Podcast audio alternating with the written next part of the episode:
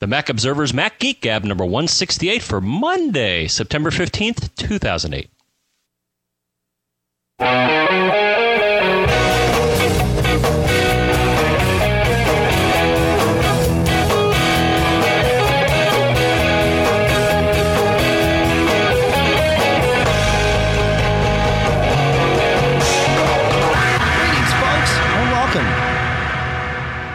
Did that get louder at the end, John, or is that just me? Uh, I think it was just me. I think Just I you. You found the button. I think. I hit a but, button. but anyways, in my pocket. I- Greetings. I think we're almost back in the groove. What do you think? I think so. You know, uh, on Tuesday, Apple had their their big uh, their big to do right, which happened, I guess, about uh, two two p.m. Eastern time, one p.m. Eastern time, 10, 10 a.m. Pacific. And S- 11, 12, 1, yes. Steve took the uh, the stage to tell us all about new uh, iPhone software and, and really new iPods and all that stuff. So, you know, But we more do our importantly, we, Yeah. he's not dead yet. and he- uh, that's right, he's not dead yet. So, you know, we do our live coverage, and so we had sent Brian to the event. And there were some interesting things that we had to deal with, some 11th hour stuff that's always, you know, there that you got to deal with. But it was fine. He got there. He's in the groove. He's sitting down. The coverage is starting. Jobs is on the stage. I'm kind of done with my thing. So I'm just going to sit back and watch and, you know, make sure the coverage goes well. And we're about four minutes into the coverage, and all of a sudden I hear this bang. I mean, like really loud, like clapping sound. And my cinema display goes dead now. So I've got the MacBook Pro connected to one of the old first generation, you know, cinema displays. And it goes dead. I thought, oh man, it was raining out. So I figured lightning. I thought, you know, I have been hit enough here. I am well protected. What went on? And then I realized the UPSs, both of them, I got two APC UPSs in the office, and they're just squealing, you know, top of their lungs. Like, wow, that something's wrong. And uh, so I, I go down to the one under my desk and I hit the power button to turn it off. And, and it wasn't providing any power to anything, but it was just squealing. So I turned it off, left it off for about 30 seconds, hit the button. It came back up. Cinema display came back up. Phone started coming alive. You know, I could see the router came online. I thought, okay, good. All right. So there was a surge, perhaps. There was a surge So it, it, it, it blocked the surge. It, It- it would seem it did its job. Yeah, but it should have. It appeared. It, oh, okay. It on. blocked the surge, but it should have kept going. I mean, it's got a battery in it, right? It's supposed to be able to just, you know, but but maybe the surge was so strong that it just freaked the thing out. And that's kind of what I thought. And then I realized, you know, I'm not on the internet. And I look over at the cable modem, and the modem is dark. And uh, I thought, hmm, okay. So I go to uh, power cycle the modem. I was going to pull the, you know, the power connector out of the back of it. And as I pick up the modem, I hear things rattling around inside of it. so I thought, That's always a good sign. yeah, that's real good. Yeah. Oh my gosh, something got like melted. Yeah. Or- So I pulled the power out and, you know, left it out for 10 seconds and plugged it back in. And of course, nothing. And, you know, the cable modem is the one thing that's not protected from uh, on it, on its DC circuit. Its AC circuit is protected, right, for the for the power, but DC meaning the signal coming in from the street is not because in the past I've found that putting uh, any sort of filters on there can degrade the signal. Now I've got a really good signal here, so I could probably uh, afford to lose some to to the filter, but that's just been my mo. And since I lease it from the cable company, I don't really care. But I did care because I wanted to get back online, and I realized, oh my god, you know, I'm dead in the water here.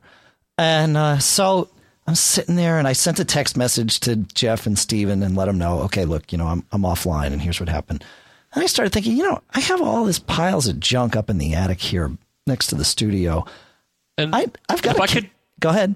interject now, fortunately, from what I recall, most cable modems now adhere to this standard called DOCSIS. Yes.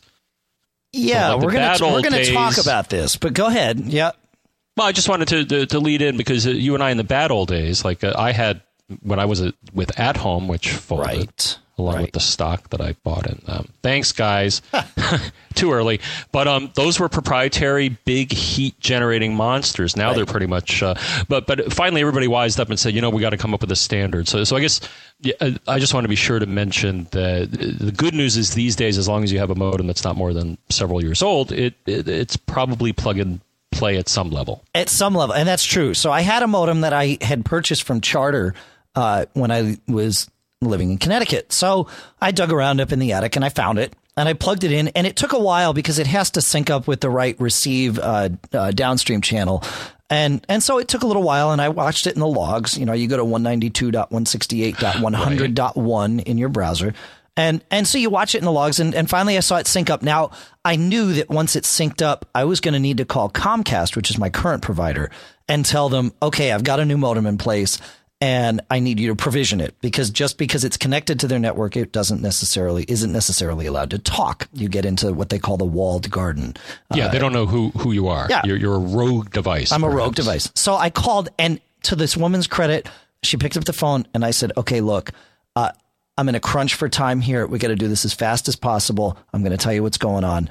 And I told her, you know, new modem in place never been on your network before. Here's my account. She's like, okay, no problem. Read me the MAC address and the serial number off the modem. I read it to her.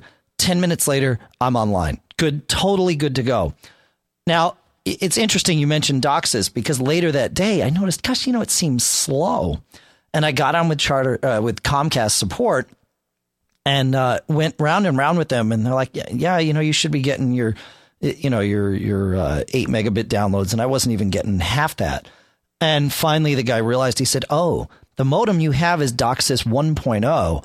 In order to use our higher speed tier, you need a 1.1 uh, DOCSIS standard modem, and you don't have that. So I, you know, I swapped it out a couple days later, and it was fine. But, uh, but you know, this lightning thing is interesting, John, because I, I, not only did the cable modem get fried, but I had uh, some switches get fried and I've got them protected with Cat five protectors. You know, I've got the uh, the lines that run underground between the house and the office, and of course that's a lightning magnet. We're pretty sure, by the way, that the lightning hit really close to here. I thought the loud clap was the cable modem. Uh, but Lisa was in the house and heard a similar loud clap, so we're thinking we both heard the lightning. Um, but you know, I, both sides of this cable that, that goes underground, I've got uh, Ethernet surge protectors on either side, and yet on this end of it here, the the port that the so the, the cable comes in from underground, it goes into the Ethernet surge protector. The other end comes out and it goes into the switch. That port on the switch was blown. The port next to it on the switch was blown, and the G3. I have this old blue and white G3 that acts as our FileMaker server. The Ethernet port on that was blown uh, because it was connected to that end of the switch. Thankfully, the computer was fine and uh, believe it or not, I actually wound up using the Wi-Fi adapter, and that's what I've got running the uh, the FileMaker server temporarily here to to connect it to the the rest of the network. But I got to figure out what's going on. So we've got somebody from APC that uh, that will either come on the show and do an interview, or I'll I'll uh, I'll chat with them and and uh, and relay some information. But uh, but there's something going on here, and I, I hope to to get to the bottom of this because I think it's it's valuable information for everybody because we get lots of lightning storms in, in various areas of this country. You still with me, John?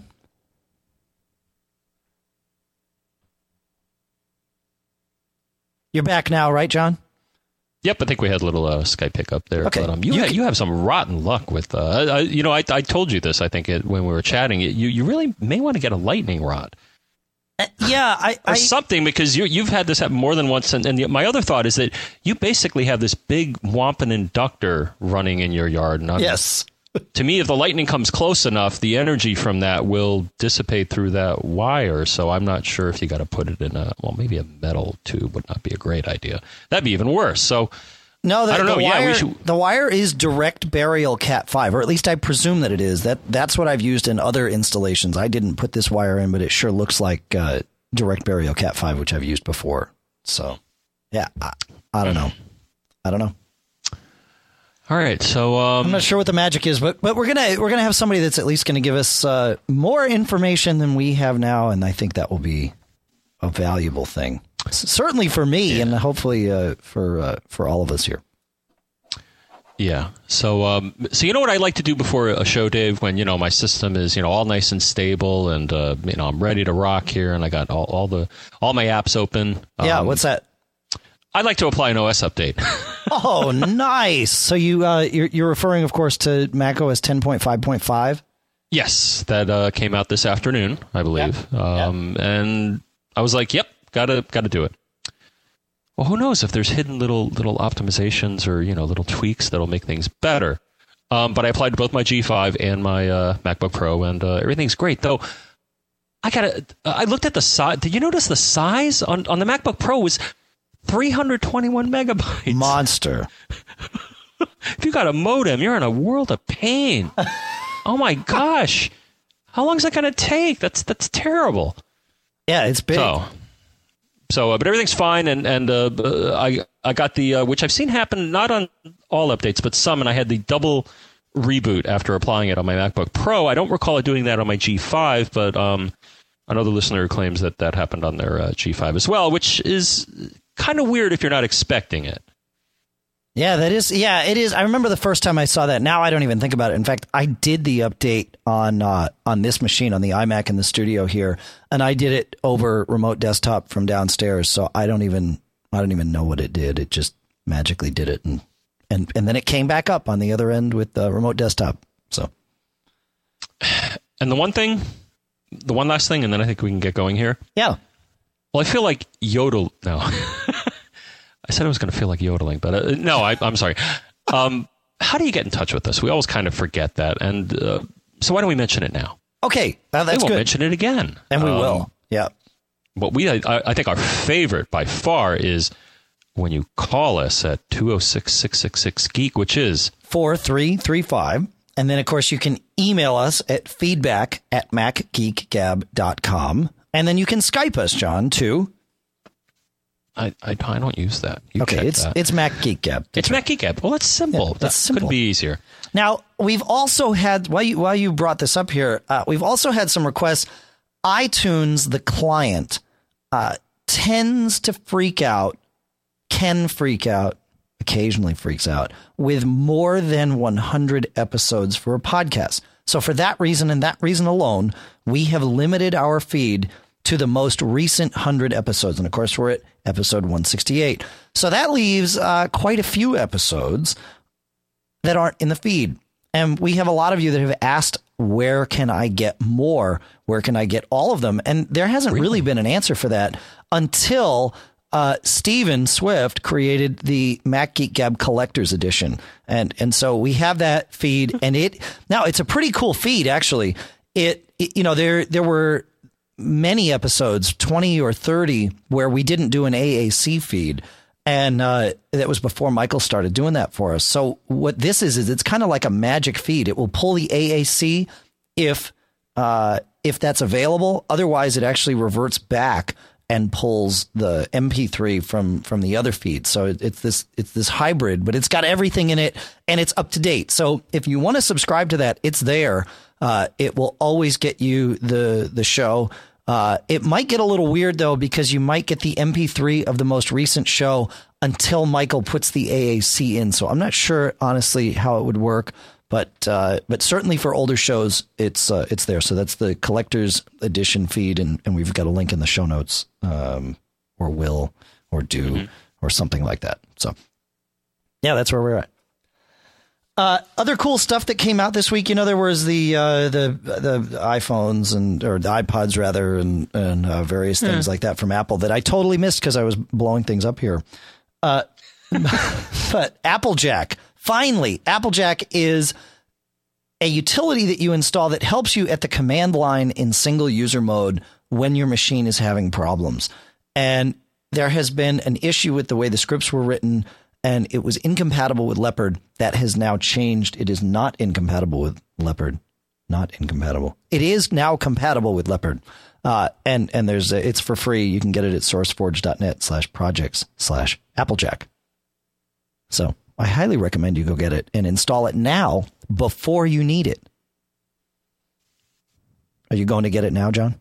I'm I'm doing that. I'll I'll be back once I'm done. Okay, great. Thanks. We appreciate that. In the meantime, Peter Peter. I need to find Peter here.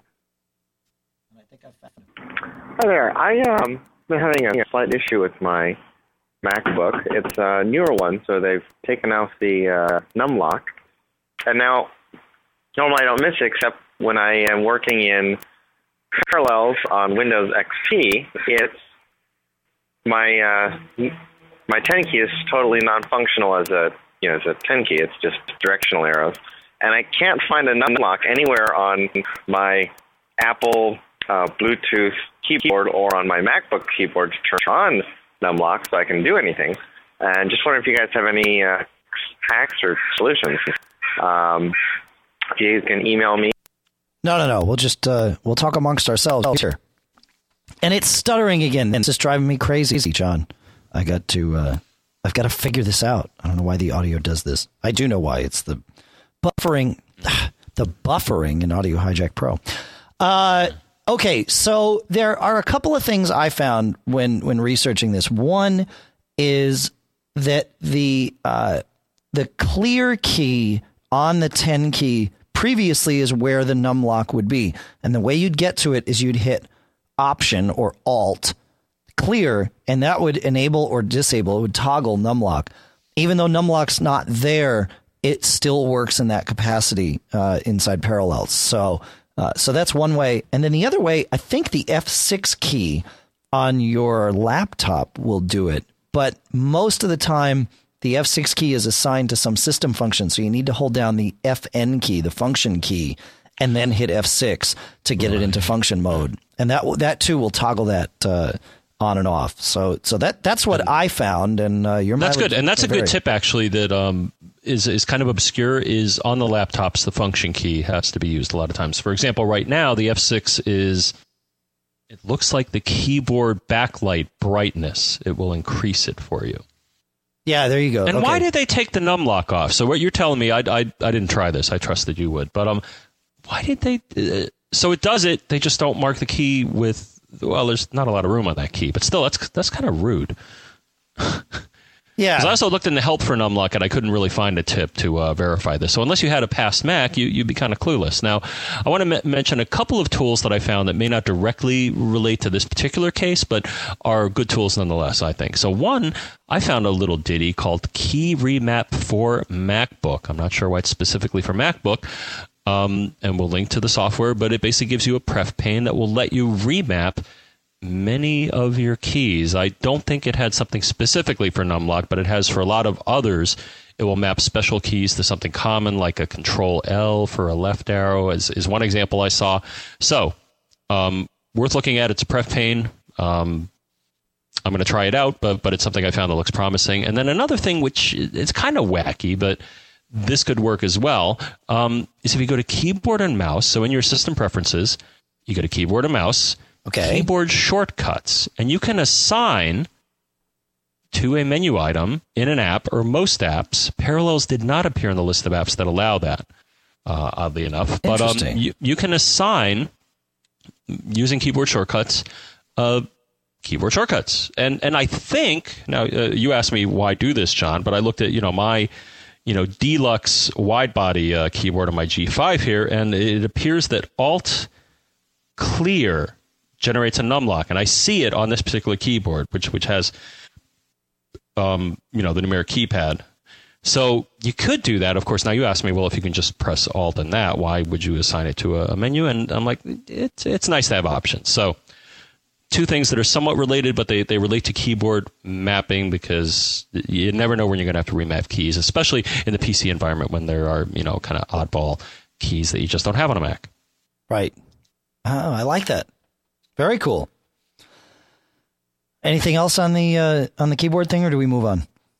I think we move on. Okay, our our uh, first sponsor for this show is Barebones Software, and BBEdit Nine is out now. Now, this is a pretty significant upgrade. Uh, it it does a couple of things. One is it has multi-file search is no longer modal, uh, which means it's it's a brand new uh, option. It works uh, it, the, the find window will stay open uh, and, and can be moved in, in and out of the background. Uh, so it, it's much more functionally complete than uh, than previous finds. It's also got autocomplete for many commands in many languages and even just uh, words as you're typing. So uh, it auto senses the language that you're programming in by the file type, or you can set it, and then as you're typing, uh, it will offer to autocomplete things. Of course, it's got all the, the same great stuff that you've had before, where uh, you can have it reopen all the files that you had open uh, previously. And uh, it's got, you know, for those of you that use .Mac, you know, that, that I like, or MobileMe, or whatever they want to call it these days, uh, you can sync your application support folder back and forth from multiple Macs, which is actually pretty cool, John. being able to have uh, all those preferences and stuff totally synced back and forth. So that that I actually find that very helpful and uh, and it's a it's a good thing. So uh, BBEdit nine, there's there's actually tons more stuff, and I encourage you to check out what uh, what they've what they've talked about with it over at the Barebones site. But it's 125 for an individual license, and if you've got a previous version of BBEdit, it's only 30 bucks US to uh, to upgrade. So that's barebones.com, BBEdit nine. Very cool. Oh, and and the whole concept. One thing I use a lot is file groups, where I've got a bunch of files that uh, that I would open together, uh, related things, even if they're saved on an FTP server or whatever. That the whole interface for that has been redesigned so that you really see what you're doing, and it's all kind of one window instead of having it multiple windows that manage these file groups. So, really cool stuff. I, I again, it's one of those pieces of software that I am happy to have as a sponsor because I use it and it's so easy to talk about. So, barebones.com, BBEdit 9. And with that, we move on to. Uh, I, I like this topic. And, and one thing I want to say, Dave, yeah. is um, the team of lawyers in TMO Towers will will will protect you if if you wish to speak to us and remain anonymous. Oh, sure. Yeah, if you happen to work for Apple. We're, we're in a good defensive position being in a tower. So Apple's lawyers are going to have to try real hard to, to get scale, to you. to scale the tower. uh, so no, yeah. but we, we we like to get the, the, the, the real scoop, and, and I don't think there's any any problem with what uh what's been told here. So, uh, anyways, uh, let's let's jump in. Yeah, no. So uh, we have we do we have a couple of comments from geniuses that work at uh, Apple stores, and and this first one comes from a, an anonymous genius that says I'm a Mac genius at 8 for obvious reasons, uh, nameless Apple Store. I was just catching up and listened to show 160 and wanted to clarify the scope of support between the Genius Bar and AppleCare. The Mac Genie are, in most cases, considered second tier support personnel as well as ACMT. We have, John will look that up while I'm moving along here. Uh, we have considerable leeway regarding what we can do given a system's symptoms, warranty status, and eligible quality programs. I can't really give any particulars. However, most situations where a customer would be accorded, say, a replacement battery, as one of your recent examples, would also be resolved the same way at the store level. So this is a this is a good thing. Excuse me, I never do that. I'm, I, okay, I, I looked up that up by so, the way. Okay, what's a ACMT? Apple Certified Macintosh Technician. Makes sense we'll link to this term, and it basically means that uh, you you can open up a Mac and fix it and not destroy it. I, I, think, and and they show a wall with a nice certificate. So it looks like training that I guess you, you could probably get. Um, uh, even if you don't, well, I don't know. We'll we'll link to the page here. It, it, it talks about things, but uh, but but look for this. I think if you're going to bring your computer somewhere. So this is this is good though because it, it means that the, the Mac geniuses are are pretty high up on the scale. They're they're more uh, they have more leeway. They're they're more empowered than the first level support that you get on the phone. So if you think that your problem would require you talking to someone on the phone and then trying to trade up to to someone uh, higher up, the genius is actually uh, considered at the same level as that uh, as that higher up. So I that's good to know. That's excellent to know. Mm-hmm. Yeah, so it looks like a program here that yeah, I guess uh, you can be anybody and. Um, you can ask Apple to, to you know register you as a you know qualified technician and once you're registered you take the exams and i guess if you pass then uh, you can use that uh, certification to tell people you know what you're doing. So cool. Cool. Um, if anybody is one of these uh, and actually i'm curious if anybody's done this you know is like an in, that does not work with a storefront i'd be curious about that like you know small independent consultants uh, right. can you get this? I assume you can but let us know. Yeah that would be good to know all right, and uh, and we have another genius. We get a call from uh, from a genius. Hello, Don and uh, Dave and John. This is Jason, uh, uh, Mac Genius at an Apple store, and I was just listening to the last episode. I can't remember what number it was. Uh, you were talking about low power on iPods. Uh, get them in the store quite often where they won't come on at all. They have just a black screen, and they say they've been charging on their USB plug from their computer and they they say they've had it charging all night, still black screen. Bring it into the store. I plug it into a FireWire plug with a dock connector on, and instantly Well, 90% of the time, they start up. And then I just let them charge for a while until they got some charge, and then I send them home to finish charging. So the FireWire cable actually has more current flowing through it, and sometimes that brings the iPods back. Just wanted to give that tip. Excellent. And, you know, Dave, I think this is a great tip, but I would say only for older. Like, for example, I brought up this problem about the, you know, nearly dead or what I thought was dead, and I was, you know, eagerly looking forward to buying a new one, though it's a good thing I didn't because they just introduced the new ones. Go figure. Right. um, but, anyways, the older ones, like my 3G, um, I believe it's a 40 gig, you know, white uh, monochrome, will do either FireWire or USB because I have cables for both. Um, for reasons that are uh, yeah, uh, still no. I, I understand the reason. It makes things simple. Rather than having to put in a FireWire and a USB chipset, you just get rid of the FireWire because do you really need it as long as USB is universal among Macs, which it pretty much is, and it can provide power.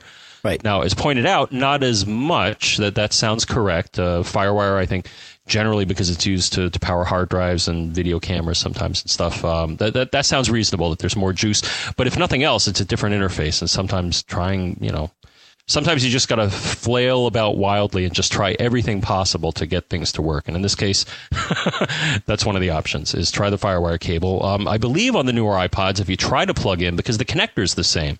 The right. universal, so-called universal connector, which I think they've been pretty consistent about for uh, unlike some other people like Palm, but I won't pick on them. Well, yes, I will. Because I went through some older Palms and they kept changing the connector, which that's just wrong. Um, but I believe the newer ones will say FireWire is not supported, dude. I know what this is, and and and I'm not talking to you. Yeah, I, that happens. Uh, the iPod that uh, one of the iPods we have at the house will not charge with a FireWire connector. Uh, and the same with my iPhone. I tried plugging that that connector in it. The iPhone was actually smart enough to put a note on the screen that said, "Look, this is will not charge it." Uh, the the iPod just kind of goes into la la land. It it doesn't it doesn't say it's charging. It doesn't say it's not. You know, it just it basically ignores that the thing is plugged in. So uh, yeah, I'd be curious if this works on the newer iPods to jumpstart them because uh, according to everything I know, they don't have FireWire circuits in them. So, like you said, they you know they'll only charge with uh, with USB. So that yeah, and I guess uh, and as I pointed out before, um, once you plug it in and you get that icon, try not to unplug it because I think right. I got it in a confused state where it was just a little bit beyond death and it didn't know what to do. And, right. and once I left it sitting around, oddly enough, for a while, it probably got into the mostly dead state with a tip of the hat to uh, Princess Bride. um, and then it then I got something on the display, but it was very weird because I was definitely in a situation where no matter what I plugged in, nothing came up on the screen, and that was very disconcerting. So it it is worth noting that there are adapters made that shift the pins around, uh, so the power coming in via FireWire can be rerouted to where it would expect to see USB power, and there are adapters that'll kind of remap those pins. So you you it, has got like a a dock receiver on one end and then the dock connector on the other, and, and you put that in line between the power adapter and the iPod or the iPhone. And in theory, it works. I have not tested any of these, but I've heard from uh, from trusted sources actually that uh, colleagues and such have used them, and it works just fine. So, moving on to talking, we got a couple of questions about air discs and uh, air disc. What's what's air disc? Oh, let's talk oh. about this. Uh, so Chase writes. I have an Apple Airport Extreme with a USB hub connected. To the USB hub, I have connected a printer and an external USB hard drive. I would like to be able to access the hard drive over the internet away from the home network. Would I need to set up an SSH tunnel or what? I have a 12 inch PowerBook that is doing nothing that I can use to set up as a server per se and could use that if needed. Any help on this would be great. I use a 15 inch PowerBook running the latest update of OS 10. I also have a Gateway laptop running Vista and would like to make sure that whatever I'm doing could access the hard drive over the internet. Okay. Uh, I am. I've never done. I, I, need to preface this by saying I personally have never done the air disk uh, thing with an airport base station. I've done it with the time capsule, uh, and we'll talk about that actually with the next question. But uh, everything I read indicates that it all works the same, and that is, yeah, you you need to go into the airport utility and choose to share disks over the Ethernet WAN port. So you need to enable that, and then once that's enabled, uh, you, you go in and enter the uh, IP address. You go to connect to server, enter the IP address of your home network. So not your 192.168 or your 10.0 address, but the actual address that you get at home if you go to whatismyip.com and, and see that address. So you plug that in, AFP colon slash slash AFP for Apple File Protocol, Apple File Pro, AFP colon slash slash, and then that IP address. And it should connect you to your router ask you to log in with the same password that you would log in uh, with at home internally to the network and then you should be able to connect that drive. Now, remember, you're mounting a drive over a potentially very slow internet connection, very slow compared to your, uh, you know, your your LAN connection at home. So the, the experience might not be what you're expecting, but it should work in that it should allow you to mount that drive. As far as I know, John, do you have uh, you have more to more to add here? the whole thing makes me kind of kind of nervous actually. I typically I do not leave my machines on. When I leave home, I turn them off. I, I do not share files from my uh, although you know my base station's always on, which is a time capsule. I'm right. I'm wary of having sharing occurring too close to my cable modem. If you know what I'm talking about. Yeah. Um, I not not, not physically close, but you mean uh, proximity in the in the network layout, right? Right. That if there is a hole, um, or I make a hole available, somebody's going to find it because, um, right. So I typically shy away from that sort of thing. I'll certainly share disks on my internal network, but I, I, I uh, again, I'm wary of opening a hole to the outside. So that's that's my thoughts in a nutshell. Um, that, that's, know, a, that's, a, valid some, concern. Yeah. Well, I prefer some services like you and I use. We use Dropbox. Um, you can do .Mac on a remote server. Um, I guess my only concern is is if you allow some level of access to your network, like to a hard drive or other network resource, you, uh, the, that could uh, lead to sharing of things you'd rather not have shared. So, just yep. being kind of paranoid. No, I, um, I've said it before. With security, you are trading always trading convenience and access for yourself for security for your data. So if you make it so that no one can get to your data, then your data is safe. But of course, if you can't get to it, then it might not be all that useful to you. So yes. so you need to find that balance, right? And and that's the same thing that's happening here. If you can get in and access your hard drive from remote, someone else can get in and access your hard drive from remote if they know all the same information that you do. So mm-hmm. that's you know. Yeah, well, I guess it's been said the most the most secure computer is one that's not hooked up to a network. The most secure computer is one that's like locked off. away in a safe and off. That's right. not very useful typically, but. Uh, mm-hmm. Oh, and speaking of Dropbox, you, you saw what happened. Oh, that's right. Dropbox. You don't have to. Uh, you don't have to wrap with us anymore to get an invite because they're the, they're done with the beta. Yeah, it's still if you free. Want Dropbox? Uh, for now, and it's still getdropbox.com, but you don't need an invite. You you can sign up, and I believe they have clients now for Mac, Windows, and Linux, like I, I believe they did before. That's right. In, yeah. in various states, but now they're uh, they're uh, and and I think they've gotten very favorable press. I'm I mean Dave and I use it for uh, exchanging info for for putting the show together, and it's just very useful. It does have some drawbacks, but but all in all, I'm I'm pleased. So uh, go get them. all right. Uh, let's move on to JP because he has a an AirDisk type question. Hey guys, uh, it's JP in Los Angeles. I have a question. Um, I have a time capsule, and um, I'm not going to use it anymore for Time Machine. I'm going to use a Drobo instead. So that's all set up and everything. But I was wondering, is there a way to tell your time capsule just to behave like a a hard disk and just just have an extra hard drive mounted whenever I'm, uh, you know, have my computer on. Um, I can't seem to find a way to turn it on. I can get in and erase it. I can rename it. I can do all these things with it, but I, I can't. I can't seem to get it to appear on the desktop and just behave as just a, a network drive. maybe you can help me with that. Thanks a lot, guys. Love the show. Bye. All right. Uh, the answer is absolutely yes. In fact, I do this here all the time, and it's funny in our in our pre-show prep, John. I said to you, "Oh yeah, I do this all the time. I just go in and uh, either in the Finder in Leopard, you know, it, my time capsule appears under Shared, and I click on the time capsule and I double click on the on the mm-hmm. drive." And it asks me for my password, and then boom, I'm in. And in fact, I have our, our FileMaker server, the, the G3, uh, connects to it. And because it's running Tiger, uh, it runs SuperDuper from Shirt Pocket and just copies its data over to uh, to the time capsule every day. But but it does it over AFP. And then you pointed out. Yes, I did. Is is uh, you, well, uh, in order to enable this, so so you assumed it was magic, and it probably wasn't. And I I think this is enabled by default, but um, you want to make sure when you run the airport utility um, there'll be several icons on the top of the screen. You want to go to disks, then there are sub tabs, and you want to click on file sharing. Make sure the box that says enable file sharing is checked.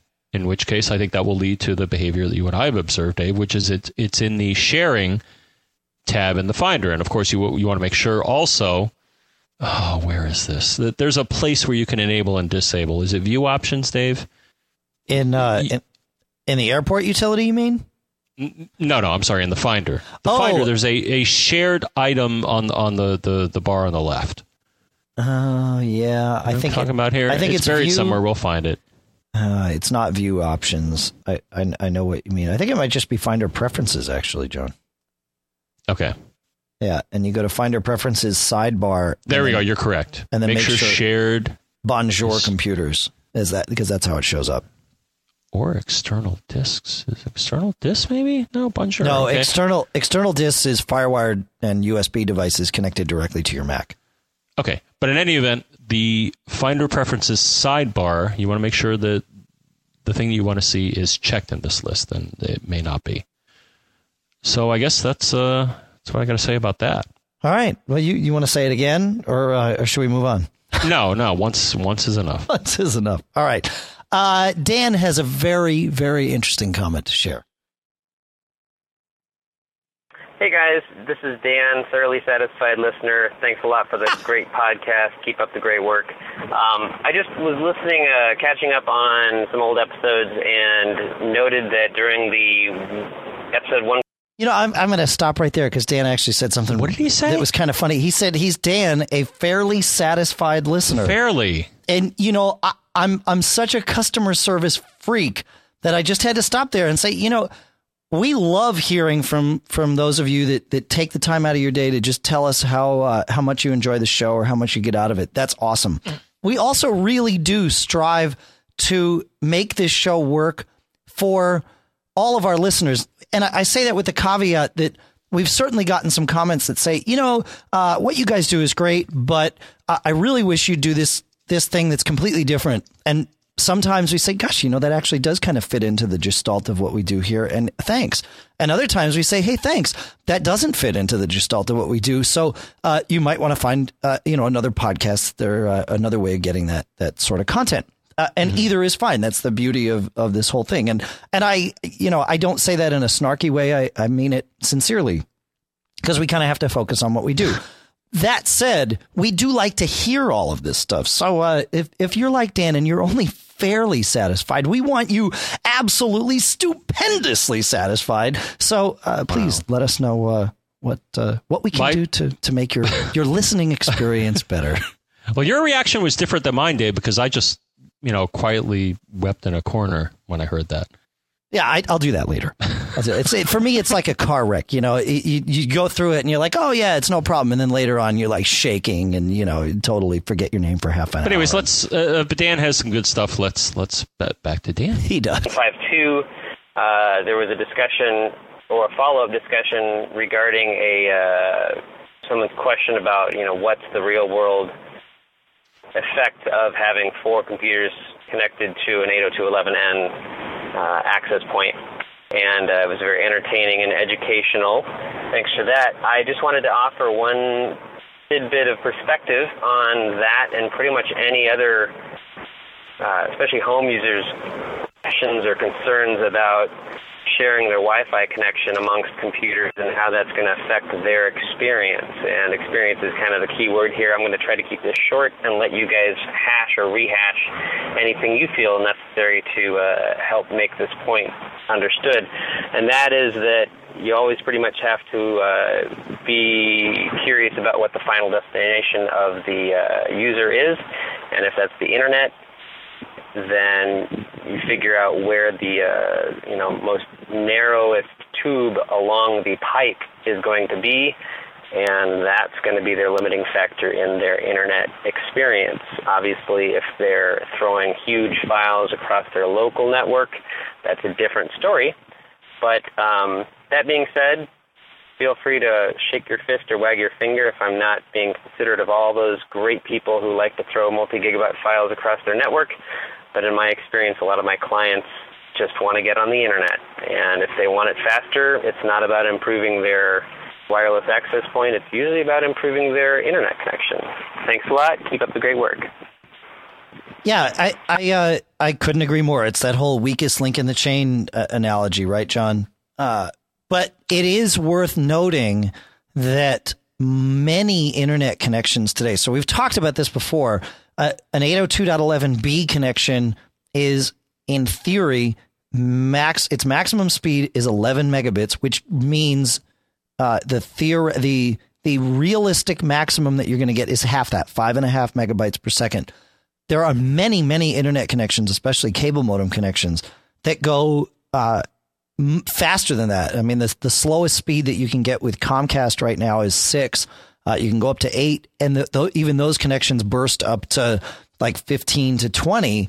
So you you know m- expanding your network so that your network is not the weakest link in the chain. The same thing that it, it it's exactly the same principle that Dan uh, provides here, but but you want to make sure you're not using an older uh, you know 802.11b access point nowadays, especially since the further you get from the access point, the slower your uh, effective speed is. So you might not even get your five and a half. You might only get one or two, and that's mm-hmm. not that's not great.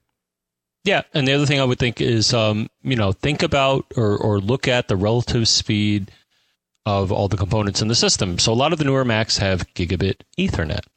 Well, if you got a 10 base T switch or hub, well, your problem may be there. Because I still see people, they're you know they dig it out of a drawer, it works, you know, seems to work. You know, hubs, uh, as as you probably know, but if you don't, are probably the most inefficient devices in that they get saturated because they're a shared medium. Switches are much better. They're smarter, but you got to look at it again. If if uh, like both my Macs are are gigabit Ethernet, uh, my hub right now, which I guess is well, no, I guess actually my hub right now, which is a time capsule, I believe that's also gigabit. So it is, yeah we have a match. But prior Apple units that I had or Linksys units were 100 base T. Up, oh, well, there you go. Or, or even worse, as I pointed out, 10 base T. So think about your cable connection, all your equipment, your wireless and your wired routers and hubs, and just kind of map that out and just try to identify and possibly upgrade anything that, that could be a bottleneck. So, so I think uh, Dan brought up a very good point. Just to clarify, gigabit Ethernet is 1000 base T, which means it can transmit one gigabit per second across the link. 100 base T is 100 megabit, 100 megabits per second, and 10 base T is 10 megabits. So, uh, it, using that example, if you've got a 10 megabit switch or hub, uh, and your cable modem connection can burst up to 15, well, you ain't gonna see it because your uh, your your connection's too slow. So, yeah, that that that's definitely worth it. And I, I will take a minute. Uh, I wouldn't have used the term shake my fist or wag my finger, Dan, but hmm. uh, it is worth noting that, especially with the time capsule out there, there are people uh, moving quite a bit of data around on their local networks on a regular basis. The the whole the way Time Machine works, it's not entirely efficient. It sucks down a bunch of data to your Mac so that it can compare it first, and then it blasts a bunch of data back out to the time capsule. So there's this you know, it, it's effectively, not even effectively, it's mounting a disk image across the network and then not being all that efficient with the way it moves data back and forth. So uh, the faster your connection, I, I definitely noticed that moving from uh, 100 megabit to gigabit Ethernet here between the, the house and the office made a huge difference because I store the uh, the time capsule uh, you know, on the other end of the connection there. So having gigabit made a massive difference in, in the speed of, of backups. So, uh, so you know, that's uh, I guess it's worth mentioning, and that's all I have to say about that. Anything else before we move on to Greg? We have time to move on to Greg, right, John? Oh, yeah, Greg. I think Greg may may be it. All right, good. Uh, so on the last show, we talked about a problem that uh, Robert was having where he had a printer that was hanging off of an airport base station, and one of his machines was able to print to it, and the other two were not. And John and I speculated some uh, uh, that maybe it was either a driver issue and that the driver on one machine was different, or he was using a different connection method. Maybe one machine was wired and the others were wireless. Uh, I've actually heard from from Robert they're all wireless. So we can rule that out. But the driver things sure seem to make sense. And Greg wrote uh, and and said he uh, is a Mac consultant. I'll, I'll, read what he says. I'm a Mac consultant who had to deal with setting up many USB printers via Airport Extreme slash Express. And I'm surprised how badly the manufacturers write their software for Bonjour.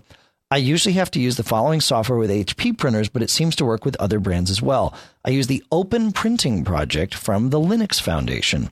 Specifically, I use the HP IJS project on that site as there are a few different projects based on what your needs are. Uh, the site is at linuxfoundation.org and there's a Mac OS 10 section. We'll link to that. Uh, you need to download three things, he said, installed in this order. First, Ghostscript for Mac OS 10.5, uh, Tiger or Panther.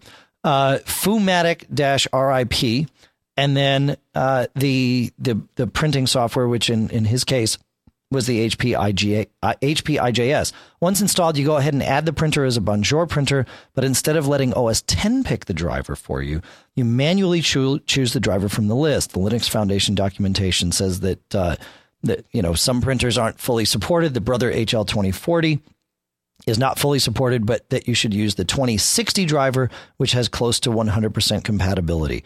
Uh, and so I passed this along. Eh, this is fantastic, and and I really think this is the crux of the issue is that, as we talked about last week, John, these printer drivers aren't really written to work across the network, and there's some funkiness. Unfortunately, uh, I sent this to Robert this afternoon. He tried it and uh, said uh, what he said was not all that hopeful. He says, "I'm giving up on it." And the reason is I down I followed the link, downloaded the software, and locked up my machine. Seemed to have a hmm. life of its own. It sounded an alarm once a once a second and couldn't be stopped. He tried force wow. quitting. Yeah. So he Robert has given up on this, but it sounds like Greg has had good success with uh, with many clients with this. So it, there there might be something here, and it looks like even though uh, some printers aren't using uh, PostScript, it looks like this thing might add itself as a PostScript interpreter in in between, and then and then do some well, other the magic. RIP part is yeah. kind of funky. Yeah, raster image processor is what a RIP is. Very right. interesting. And Ghostscript is a PostScript interpreter. So yeah, there, there there's some inter- interesting things. I'm not sure exactly exactly how uh, how it works, but but it sure sounds yeah. interesting. Yeah, I think in general because I've been working with some. Uh, so so at the at work we have sharp multifunction devices, and actually I've been having some problems. Oddly enough, they're related to Adobe software, and not print drivers. Because what would happen is I would open a, a document from my email program. It would open Acrobat Professional because I have that in addition to the reader. But I guess under Windows it defaults to Acrobat Pro. And I tried to print it, and all the graphics came out black. Oh, nice. Uh, so I'm like, this is weird. And so I, I, I thought it was the drivers. So I, you know, downloaded new drivers from Sharp put them in, tried the same operation, same thing. I'm like, okay. You know, I've never had this problem before. I'm like, let me open these documents with Acrobat Reader. Open them with Reader, printed them, they printed fine. The problem is with Adobe. Interesting. Isn't that fascinating? I thought it was the driver, but but I guess the the the over the, the, the advice is your print drivers, although the Apple utility, from what I can see, at least the drivers available to Apple, is that when you go to the the part of uh, OS 10 that lets you set up your printers, it will go online, as far as I can see, and say, "Hey, any new drivers for me?" and it'll download them. Right. I've seen right. that dialogue before. Now, I think that's just from Apple. That, that that can't be from the vendors themselves. So you may want to go to the vendors themselves. And I've actually had to do this. Like I have an old ancient GCC printer. You still have that unless- thing? Hey, it's working. Wow, you had that before you bought your house. Probably. Hey, it's 1200 DPI laser printer. It, it it still prints. It's TCP/IP. I just needed a new driver because um the the the default uh, of course the default driver that comes in OS 10 is is kind of generic and it doesn't see things on this like the rear um, paper path and uh, you know some of the other things. So But uh, th- that's that's actually good to talk about. So OS 10 does include a very generic PostScript driver. Did did the driver at least work in terms of getting oh sure. A, a printout? Okay, so that that's actually valuable to know. And if you've got a laser printer that's acting funky, you can go into uh, uh, print and fax. I think John, right in the system preferences, and change the driver for the printer to just use generic. Like like, like John just said, you'll lose some features potentially. But you know, if if the one feature you don't have is getting it to spit out a page of printed material, that would tend to trump uh, you know other other issues. But but like you said, if if you can get the manufacturer's updated driver or someone's updated driver, then that uh, that's even more helpful, Indeed. right? Yeah, we good. All right. Let's see We're if I can let's see if I can bring the band in without uh, without making us sound like we're stuttering here. So far, so good. That's excellent. Uh, yeah. What do we have to talk about here? iPhone Alley, Michael Johnston's site. He uh, converts this show to AAC for you. So go check out uh, iPhone Alley and the iPhone Alley podcast. He's got all all, all sorts of great guests uh, on that show. He uh, he knows what he's doing over there Like you. like me, but f- people far better than me. He's got too. So, uh, uh, speaking of me being a guest on a podcast, now that you brought it up, John, uh, I was on the Mac Jury today with Chuck Joiner. Uh, that he puts together occasionally, and today we had a great discussion about um, uh, the whole issue with the podcaster app being pulled or not being denied from the store because it competes with Apple, and I'm not going to rehash it. Denied. I'm not. I'm not going to rehash it here, but uh, it- it- d- suffice to say, the uh, the discussion earlier today was good, and hopefully Chuck will have that out within uh, maybe by the time you're you're hearing this. So MacJury.com, I think, is where that that goes from. CacheFly provides all the bandwidth for you to download this show, and we love them for it, and you love them for it. It's a good thing. If anybody needs bandwidth, if anybody needs a uh, distributed hosting system, CacheFly is uh, is definitely the place to to check out. Those guys know what they're doing over there. And uh, you know how to reach us. So uh, Oh, yeah, let's talk about that again. The phone number 206 666 Geek. John, that's yeah, uh, four three three five. Or you can email us at feedback at macgeekgab.com or Skype us too. Mac Geek Yes. See, if you can remember it, the listeners will remember it. This is a good thing. Uh, the podcast marketplace includes the A5 and A2 desktop speakers from Audioengine, BB Edit 9 from Bare Bones Software, TextExpander from SmileOnMyMac, and Notebook from Circus Ponies. And we are very appreciative to have all of them as sponsors. The Macworld Expo Hotel uh, deal is we opened up some more rooms. I got email from a couple of you over the weekend saying you tried to book rooms and our deal was full. Uh, early this morning, we were able to open up a few more rooms in the block. Rooms are selling out like crazy. I don't know why. They're all more expensive this year. Uh, we do have a five bucks uh, off a night deal at the Milano, which is where uh, where we'll be staying, John.